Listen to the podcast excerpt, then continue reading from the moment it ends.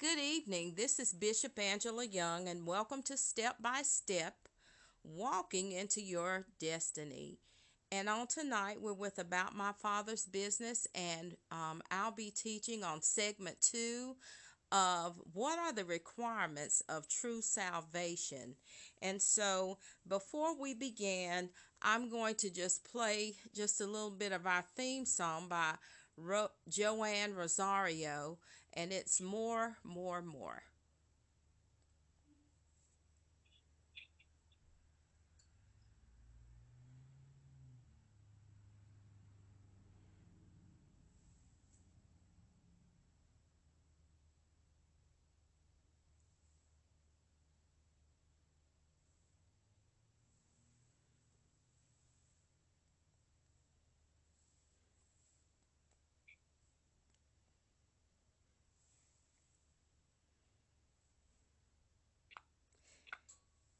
Minister Peggy, could you go ahead and open us up in prayer while the um, song is uploading, please? Oh, sure, sure.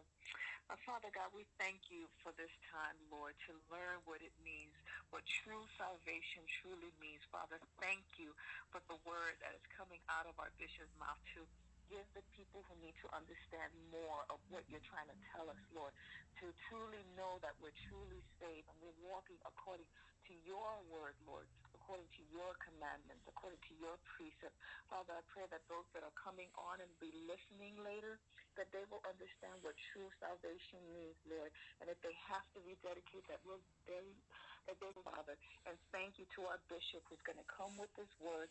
And I pray for all the listeners as well around the world, Lord, who are listening. And I thank you, Lord, for this time in your word. In your precious name, Lord, thank you. In Jesus' name, amen. Amen.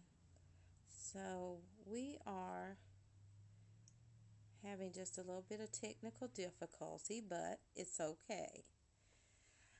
Um, I would like to um, just ask for just a few moments. We have a few moments. Um, out of um, basically out of what we have um, discussed um, from segment one last week, I wanted to know if anyone um, has any comments or um, that they would like to, you know, just make on what we have went over so far. Um, if or if they have anything they just like to say in general about the Bishop, I was just looking at my notes, and the biggest thing is that many will think that they are saved, but they're not. Mhm. And it's just that the church isn't teaching as you're teaching us what true salvation is, because a lot of people think that it's just fire insurance, so to speak. Like, oh yeah, I gave my life to the Lord. Now I can move on and live my life accordingly, and that's not what it is. Or just just have bodies in the church Mhm. and their souls are dying because they don't have an understanding what it means to have a relationship with the Lord. Because that's what He wants. He just doesn't want head knowledge. He wants your heart. And that's what He's seeking is our heart. I desire a relationship with my creation. I love you that much that I sent my son to die in your place. That's how Mhm. serious I am. And if people were to say that in the church, that that's his love for you, make it personal. And it just seems like people don't take that personal. It's just head knowledge and move along. And their heart is still connected to this world. He's just seeking us that much more to come to him, to love him, have that intimate relationship with him. Amen. Amen. Well, well, um, Bishop, I really like your teaching of true salvation because it's something that needs to be, to me, be taught in every church because, like Minister said, everybody who thinks they are saved, they are not. They think because, oh, I done got baptized I said, Lord, forgive me, that it stops there. They don't understand when they say, I accept you, Jesus, you have to meditate on that word at home, not just go to church on Sunday and hear the word for 15, 20 minutes. You have to really sit down in front of him and allow him to teach you. Your pastors can coach you, but God is always the true teacher. And that's why he gave us the Holy Spirit, mm-hmm. that we may mm-hmm. gain that knowledge, that wisdom, to understand that truth that we lack. So I really like you um, teaching on true salvation. It's really been a great word for me to hear, and I just wish you know some churches would touch on it, mm-hmm. and you mm-hmm. know, um, just teach like you're teaching. Um, just let us know, and everybody know that you're not really truly receiving true salvation until you totally give your life to Christ and like you said, something about repentance last week and the week mm-hmm. before. You mm-hmm. have to turn from self will to the will of God. You can't say, "Oh, I want to be saved and be a follower of Jesus," but then you want to do your own will. You know, including sinful things that we shouldn't be doing. So I really appreciate you teaching on this. I'm really enjoying it. Amen. Amen. Well, um, the Lord just put it on my heart that you know it was important that we that we really get it you know especially as leaders we have to tell people the truth and teach them and let them know that this is serious. And this is our song. Um, i'm going to let it play just for a few minutes and then we'll continue on tonight with what are the requirements for true salvation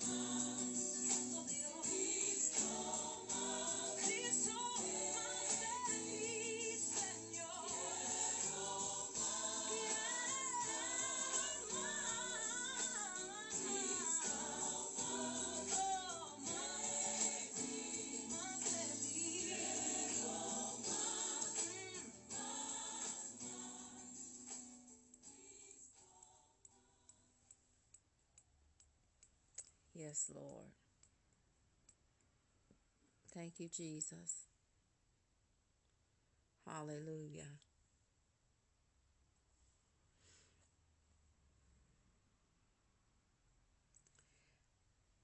Can someone get for me um, John 1 and 12?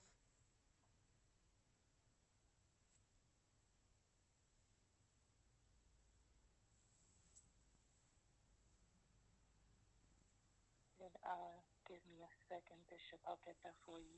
Okay.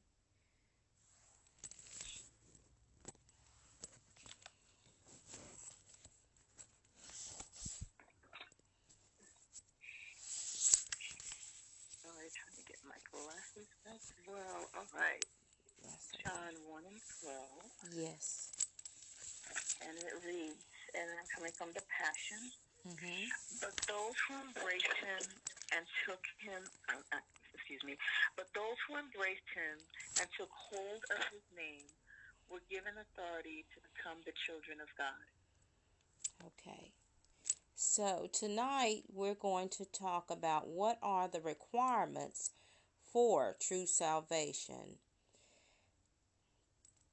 And mine says, um, Yet to all who did receive him, to those who believed in his name, have gave the right to become children of God. What must you do to be saved?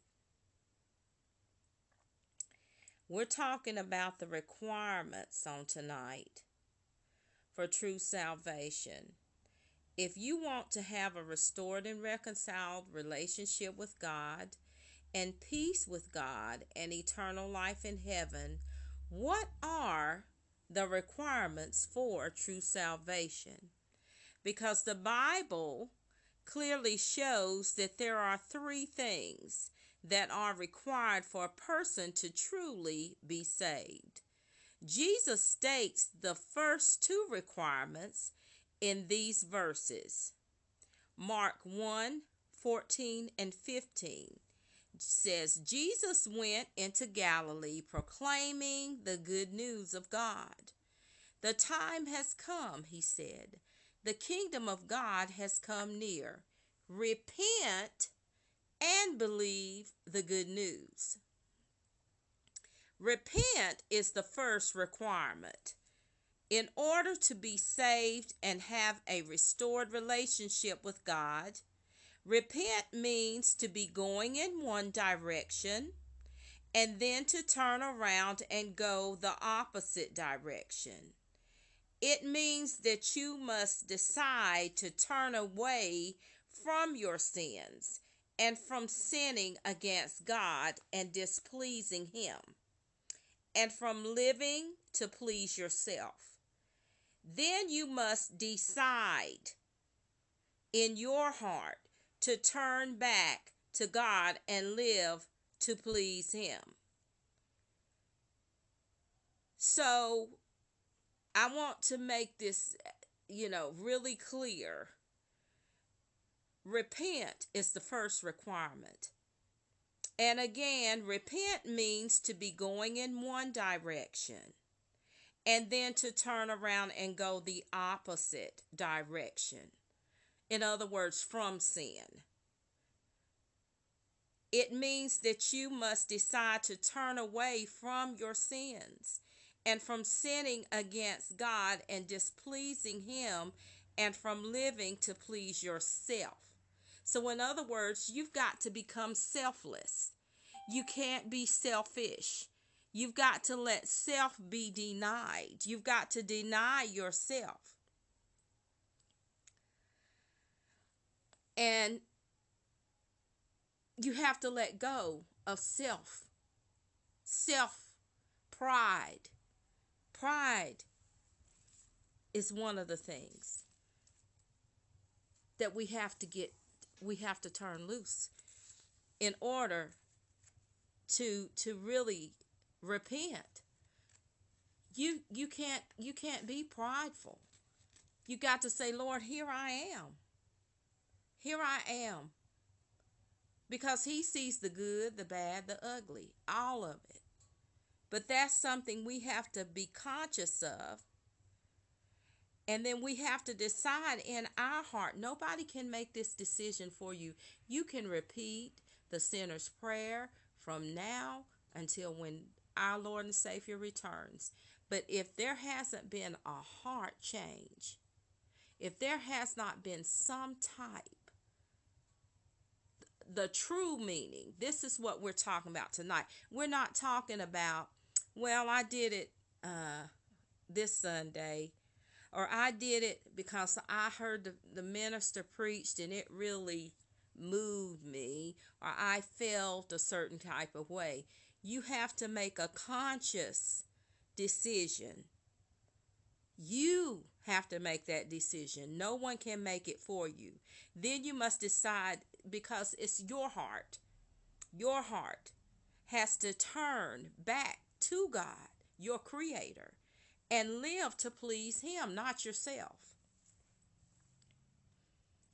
When we are living for ourselves and living in sin, we're going down the road of sin. The problem with this road is that it will lead you farther and farther from God and cause you to have a broken relationship with God. This road will never give you the satisfaction and peace that living for God will give you. In other words, the road to sin gives you temporal, temporal, carnal minded peace. It's fleshly peace. It's not eternal. Temporal is temporary. It's temporary peace. It's not consistent. And this this road will never you'll never be completely satisfied. You'll never be at peace with yourself because you're not at peace with the Lord. You have not made your peace with the Lord. The second requirement for salvation the second thing that Jesus mentioned in Mark 1 and 15 is believe the good news. The good news is the gospel. Is that Jesus, the good news means the gospel. And and the good news is that Jesus loves you. Do you really believe that? Do you know what type of love he has for you? And that he came and he he died, yes he did, on the cross to take away your sins and he paid the ultimate price to take away your punishment. People hear that all the time, but did they know the significance of what he really did? He literally took our place on Calvary and he took our sins, all of them, on himself. And he took the punishment that we deserve to have. The word believe in this verse does not mean that you believe in your mind that Jesus exists because most religions in the world today believe in Jesus in some type of way in a in some form or another. And this is where we run into issues some believe Jesus was a good man, some believe he was a good teacher, and others believe he was a religious prophet. To believe in Jesus, the word believe in the Bible means that you need to believe with all of your heart that Jesus truly loves you. But some people don't understand the meaning they look at love from a fleshly point of view. And that he died on the cross to take away your sins and your punishment. And that he rose again on the third day and is alive. And then he went back to heaven. Believe means that you need to place all of your faith and your confidence and your total trust and all of your hope in Jesus Christ alone in Jesus Christ alone. not in what so and so says, and not up today, down tomorrow. Well, I believe today, but no, tomorrow I don't think so. I think I'm going to go over here and, and I'm going to believe in this and that. And that's when you become double minded and unstable in your thoughts, in your actions, in your words, in your deeds, in your lifestyle. That's why you see people walking around and they're so confused. They don't know. We don't put our faith and confidence and trust and hope in a religion or in a church, a building, or in a pastor or in a in a church leader or in our own good works or in anything else. You must put all of your faith, hope, and trust and confidence with all of your heart in Jesus Christ alone, 100%. No matter what. No matter what. Because there will be times when there will be some whats. Because what does the thief come to do? He comes to steal any hope you have, any aspiration you have. He comes to kill your joy. And he comes to destroy any type of faith that you might have in the Lord. That's what the thief comes to do.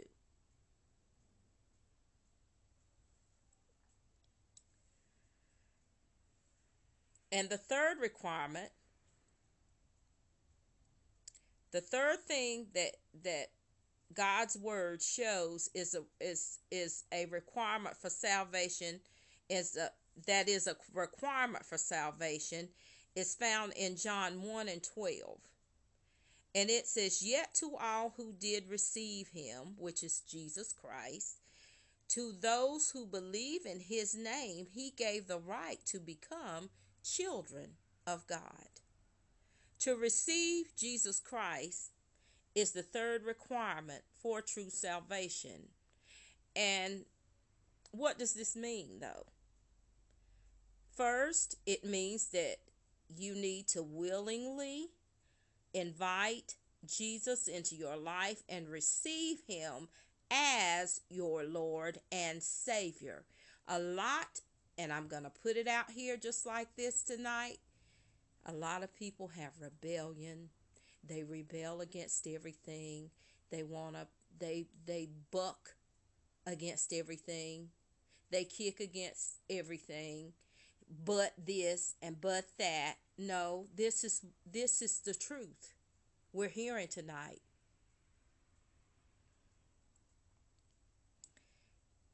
You have to surrender.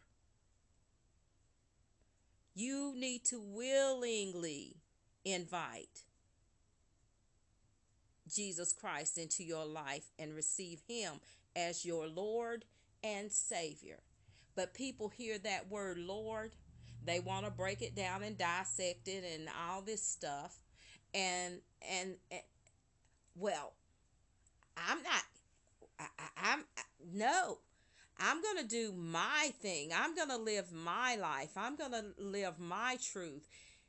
And they don't even know what the real truth is because he says, I am the way, the truth, and the life. No man cometh until the Father, unto the Father, except by through me.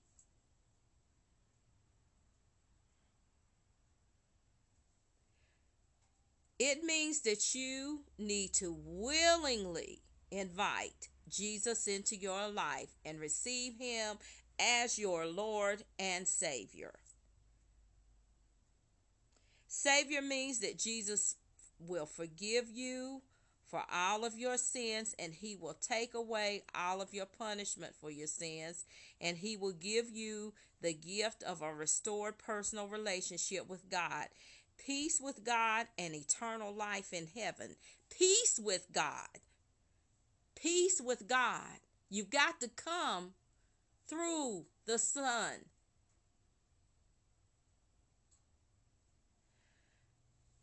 Jesus as Lord of your life.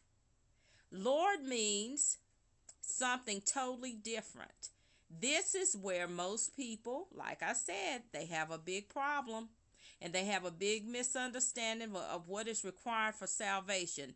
People think they can say a quick prayer and ask Jesus to be their Lord and Savior, but they have no idea of what Jesus being your Lord really means. And they have no intention in their heart to really make Jesus the Lord of their life. Someone get Matthew 7 and 21.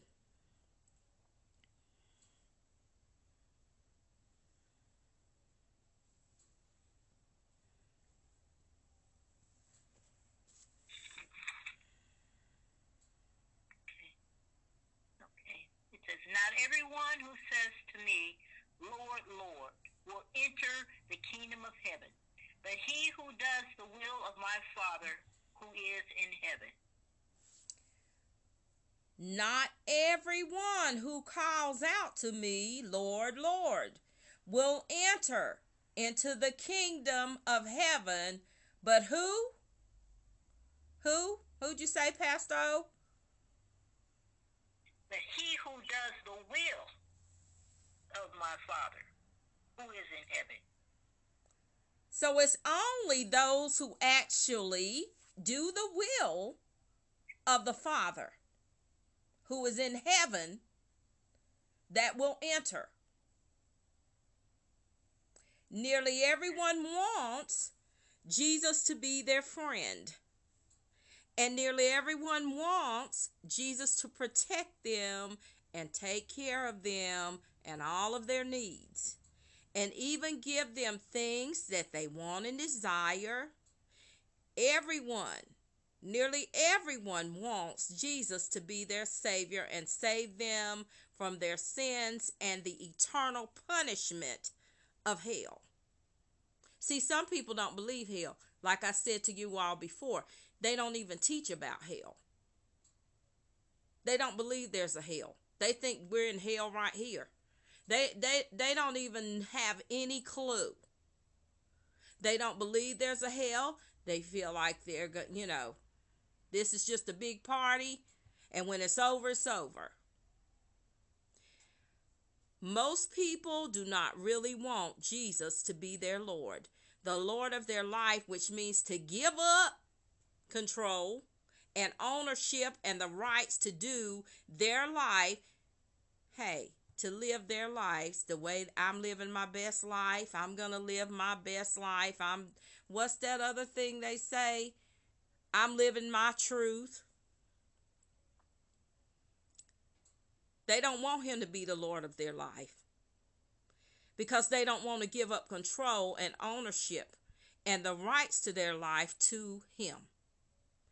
It may mean you need to give up your dreams and goals, your dreams, your goals, your plans, and to accept Jesus' will, his will, not my. He told the Father, he said, Not my will.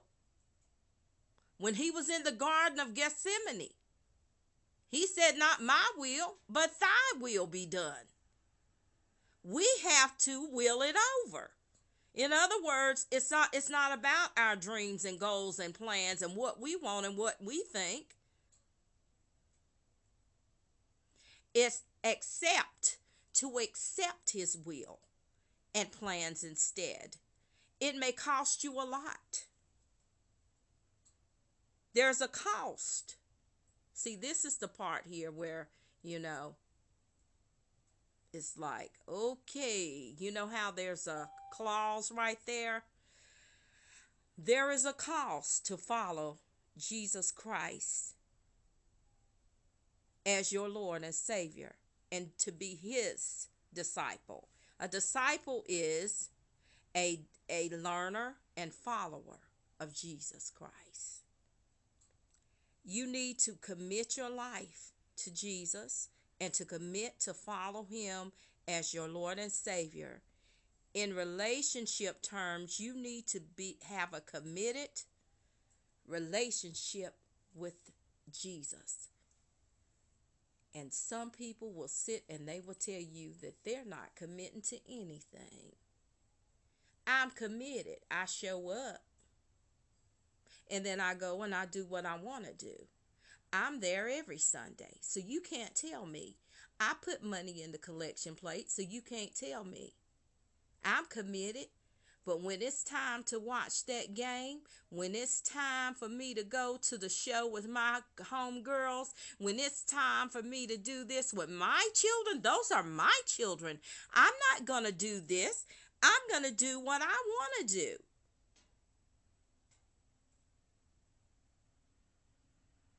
And that's just how it is. And can't nobody tell me any different. This is this this is it right here. It may cost you a lot.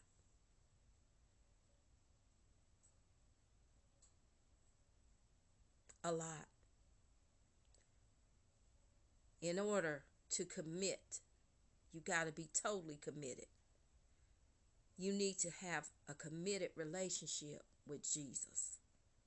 He wants uh, he doesn't want a half he doesn't want that. He doesn't need it.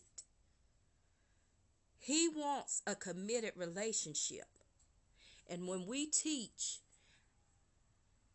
people, when we teach individuals, we need to be truthful. We need to know the truth. Once we know the truth, we accept the truth. And then you'll see people getting free. We'll be free because Jesus is not interested in having a casual relationship with you. He loves you too much and he is totally committed. He has proven himself. He proved his love and his commitment by dying on the cross for our sins and for taking our punishment. And he wants us to be as committed to him as He is to us. He wants you to love Him as He loves you. He wants you to continually surrender. It's a continual thing, it's not just a, a, a wheel that turns and stops. It's a continual giving up of dying to self, dying to the flesh. It's a continuation. He wants us to continually surrender our lives. He wants you to turn over your will to Him and live to please Him and follow Him and His word and His ways and His will for your life. In Luke 9 22 and 23, Jesus gives us the picture of what it really looks like and means for Him to be your Lord and for you to be truly saved. And I, you know, we can't, as leaders,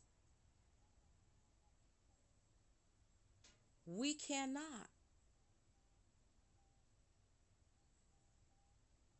tell people, well, you know, when you're saved, you're saved, and that's it. That's what I'm saying. We've got to take this seriously. The Son of Man must suffer many things and be rejected by the elders and chief priests and scribes and be killed and be raised up on the third day. And he was saying to them all, If anyone wishes to come after me, he must. He'd say, Well, you know, flip a coin. No, that's not what he said. He said he must deny himself, take up his cross daily, and follow me. It's a daily walk. We're talking about a day to day to day to day. Day, one day at a time, sweet Jesus. Day to day. When Jesus says, if anyone wants to come after me, he is not talking about following him, he is really saying, if you want to go where I'm going, in other words, if you want to be saved and then have eternal life and go to heaven where I'm going, you must. It's a must. Deny yourself. Take up your cross and follow Jesus, not me. He's Jesus. I'm talking about Jesus. Now, don't, don't follow me. You follow me as I follow Christ. But you make sure that you're you got your eyes on the prize. Making Jesus your Lord means you need to deny yourself. You need to deny your will and follow his will. And you need to deny control of your life and let Jesus control your life. You need to deny your wants and desires and follow what Jesus wants and desires. Well, you know, this is just the world we live in. You know, we got to have a little fun. We got to be worldly sometime. We got to act this way, you know, when we're in front of, you know, church folk. And then we got to act this way when we get out here, you know, so we can blend in.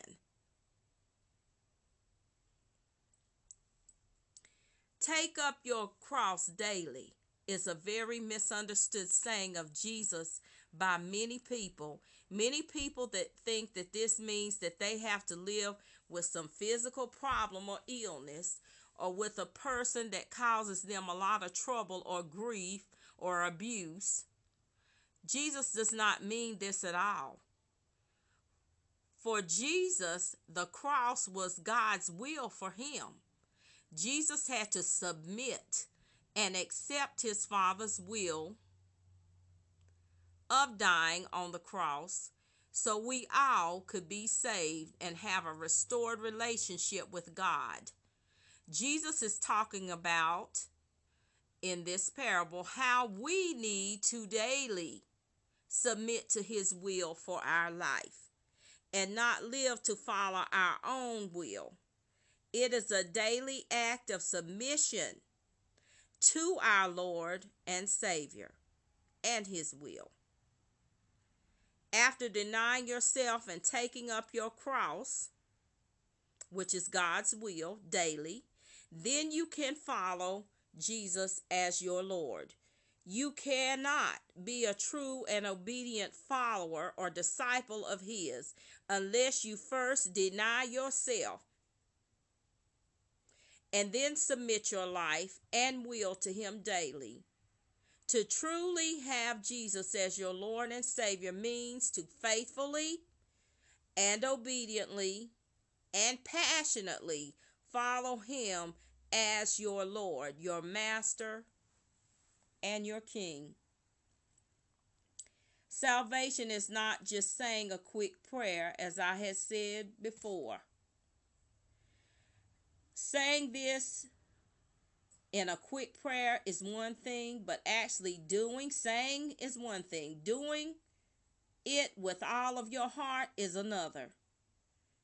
The truth is that most people do not really and fully submit their life and will to Jesus as their Lord, and they do not meet the requirements for true salvation.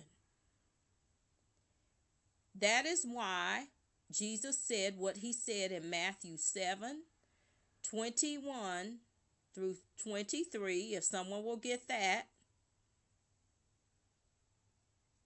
And also what he says in Matthew 7 13 and 14. Someone get that. Someone get Matthew 7 21 and 23, 21 through 23, and Matthew 7 13 through 14, please. Okay, I have Matthew 7 21 and 23. Okay. And it states, Not everyone who says to me, Lord, Lord, will enter the kingdom of heaven, but only the one who does the will of my Father who is in heaven. Many will say to me on that day, Lord, Lord, did we not prophesy in your name, and in your name drive out demons, and in your name perform many miracles? Then I would tell them plainly, I never knew you. Away from me, you evildoers. Okay. Matthew 7. Yes. It Enter through the narrow gate. For wide is the gate, and spacious and broad is the way that leads away to destruction. And many are those who are entering through it. But the gate is narrow, contracted by pressure, and the way is straightened and compressed that leads away to life.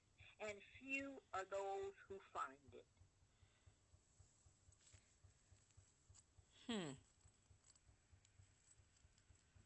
So we are to enter through the gate that is is narrow. It said enter through the narrow gate. Hmm. But it's more room in the in the other one for the gate is wide and the way is broad that leads to destruction. And there are many. You won't be lonely. There are many who enter through it.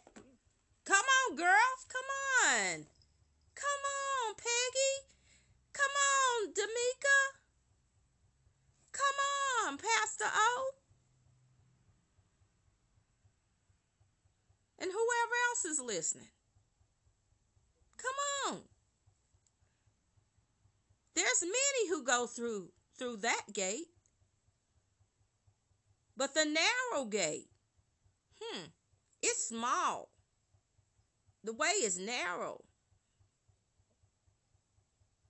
That leads to where? Where's it lead to? Destruction. No, the narrow gate. Where does the narrow Oh, the narrow gate? Yeah, The narrow gate leads to life. To Jesus. to eternal. Yes. And and and and it says, listen, y'all listen to this. It said few. There's few who find it. That should give us chill bumps. There's few who find it. Do you all hear what I'm saying tonight? There are few. They said the word of God says there are few. That means what? Few means what? Not very many.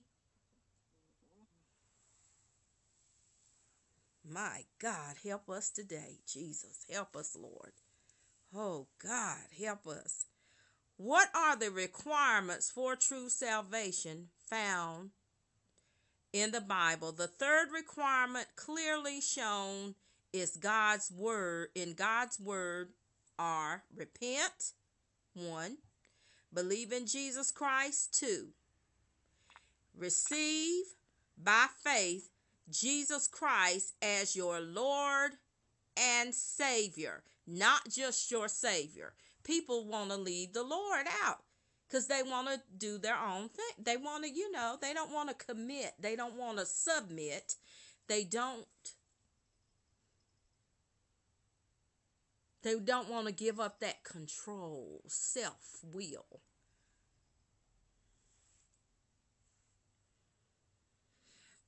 Salvation is, Pastor, you're going to love this word transformation. When you have truly met these three requirements for true salvation, then there is a transformation that takes place in you and in your life. Not just in you, but your life.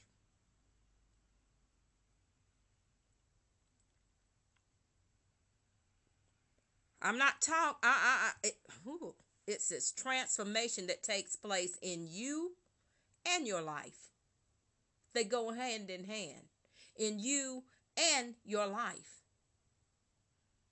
Salvation is transformation. Many people that say a quick prayer about confessing their sin and receiving Jesus do not see transformation.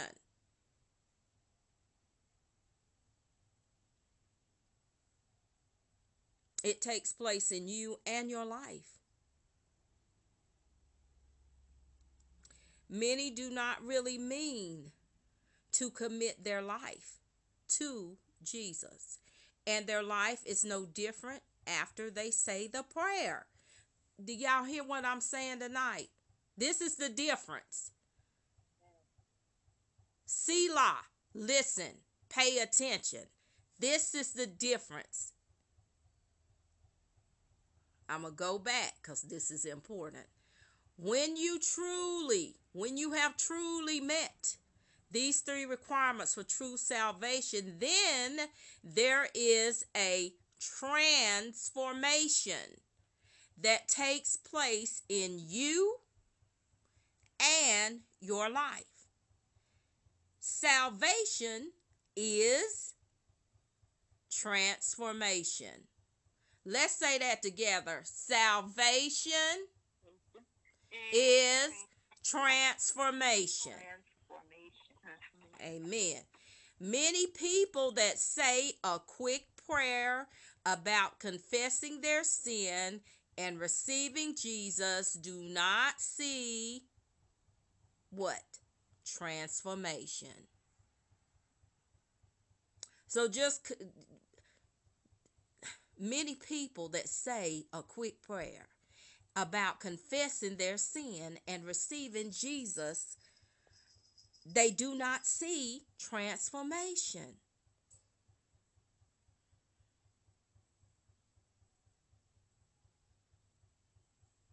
They don't see it. The three requirements repent, believe in Jesus Christ, receive by faith Jesus as your Lord and Savior. Many do not really mean to commit their life to Jesus, and their life is no different after they say the prayer. There is no change or transformation in their heart. We know about the heart. The heart is what? Deceitful. And above all things is what? Desperately wicked. Okay? They see no different. Many do not really mean to commit their life to Jesus, and their life is no different after they say the prayer. There is no change or transformation in their heart or in the way they live their lives. They may go to church and even be active in church, but Monday through Saturday, their life is no different. True salvation is transformation. If you have never truly repented from your sins and placed all of your faith in Jesus and received Jesus Christ as your Lord and Savior, but you are ready to do so, then you can do it right now.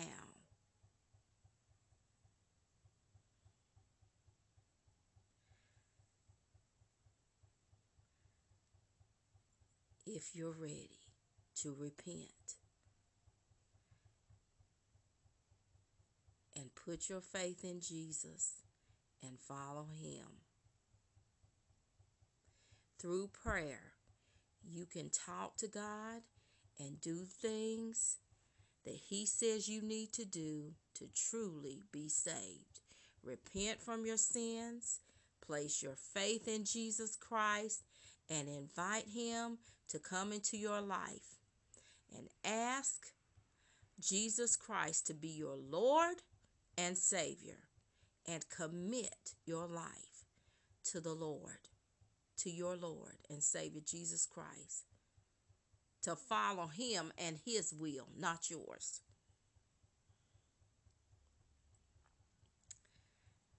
And I'm going to pray this prayer. And you all can pray along with me. Dear Lord, thank you for loving me very much and for sending Jesus Christ to die and to pay the price for my sins. Lord, I have sins in my life. Please forgive me. Mm. For all of my sins. I am sorry that I have sinned against you.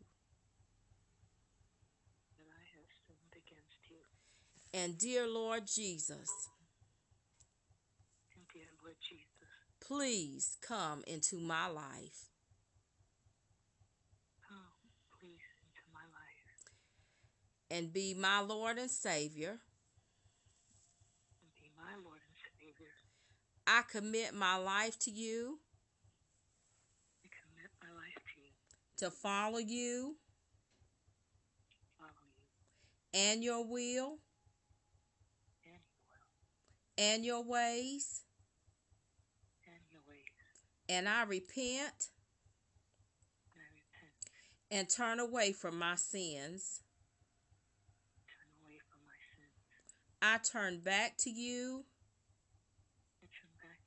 with all of my heart. Please give me peace with God,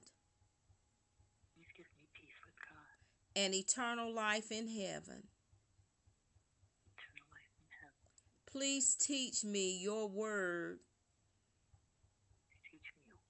and your ways so I can follow you so I can follow you as my Lord as my Lord, and help me to grow help me to grow closer to you. closer to you. In Jesus' name I pray. In Jesus' name I pray. Amen. Amen. You, You have an assurance of salvation. That's like a policy. Hallelujah. Have you, if you've done these things, if you've truly repented of your sins and put all your faith and your hope in Jesus Christ and received Him as your Lord and Savior and committed your life to Him, if you meant it with all your heart, then for sure you have reconciled relationship with God and peace with God and eternal life and a new life. Hallelujah. With Jesus Christ.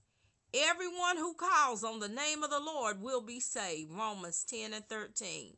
Those who have the Son, which is Jesus Christ, have life. Those who do not have the Son do not have life. These things have I written that you may know you have eternal life. 1 John 5 12 through 13. If you have met the requirements for true salvation, then you are ready for the next step in your restored relationship with God. He wants closer. He's calling us to come deeper to Him and to grow spiritually to be more like Him. We're forever growing. There's nobody that has arrived. I don't care what you got. I don't care how many degrees you got hanging on the wall. I, it doesn't matter. We're forever growing and coming into the knowledge of Jesus Christ. We're forever growing and coming into the knowledge. He wants us to have a growing, close fellowship and intimacy. Pursuing intimacy with God. Mm-mm-mm. It will help us. It's the most important thing in our life is our intimacy with God, our fellowship with Him, and our partnership with Him in His kingdom, work, and mission.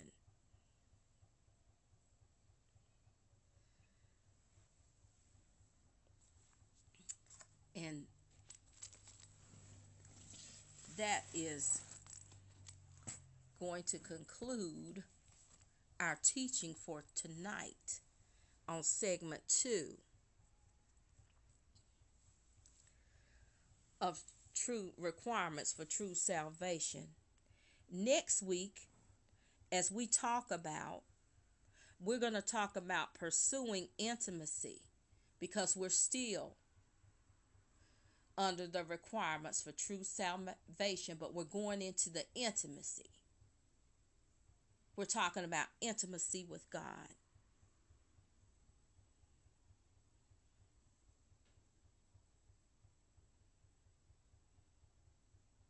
And how we keep our relationship intact. We've talked about the steps and and true salvation, but see, we've got to do housekeeping. There's things we have to do to keep that intact. I thank you all for being a part of the teaching segment on tonight.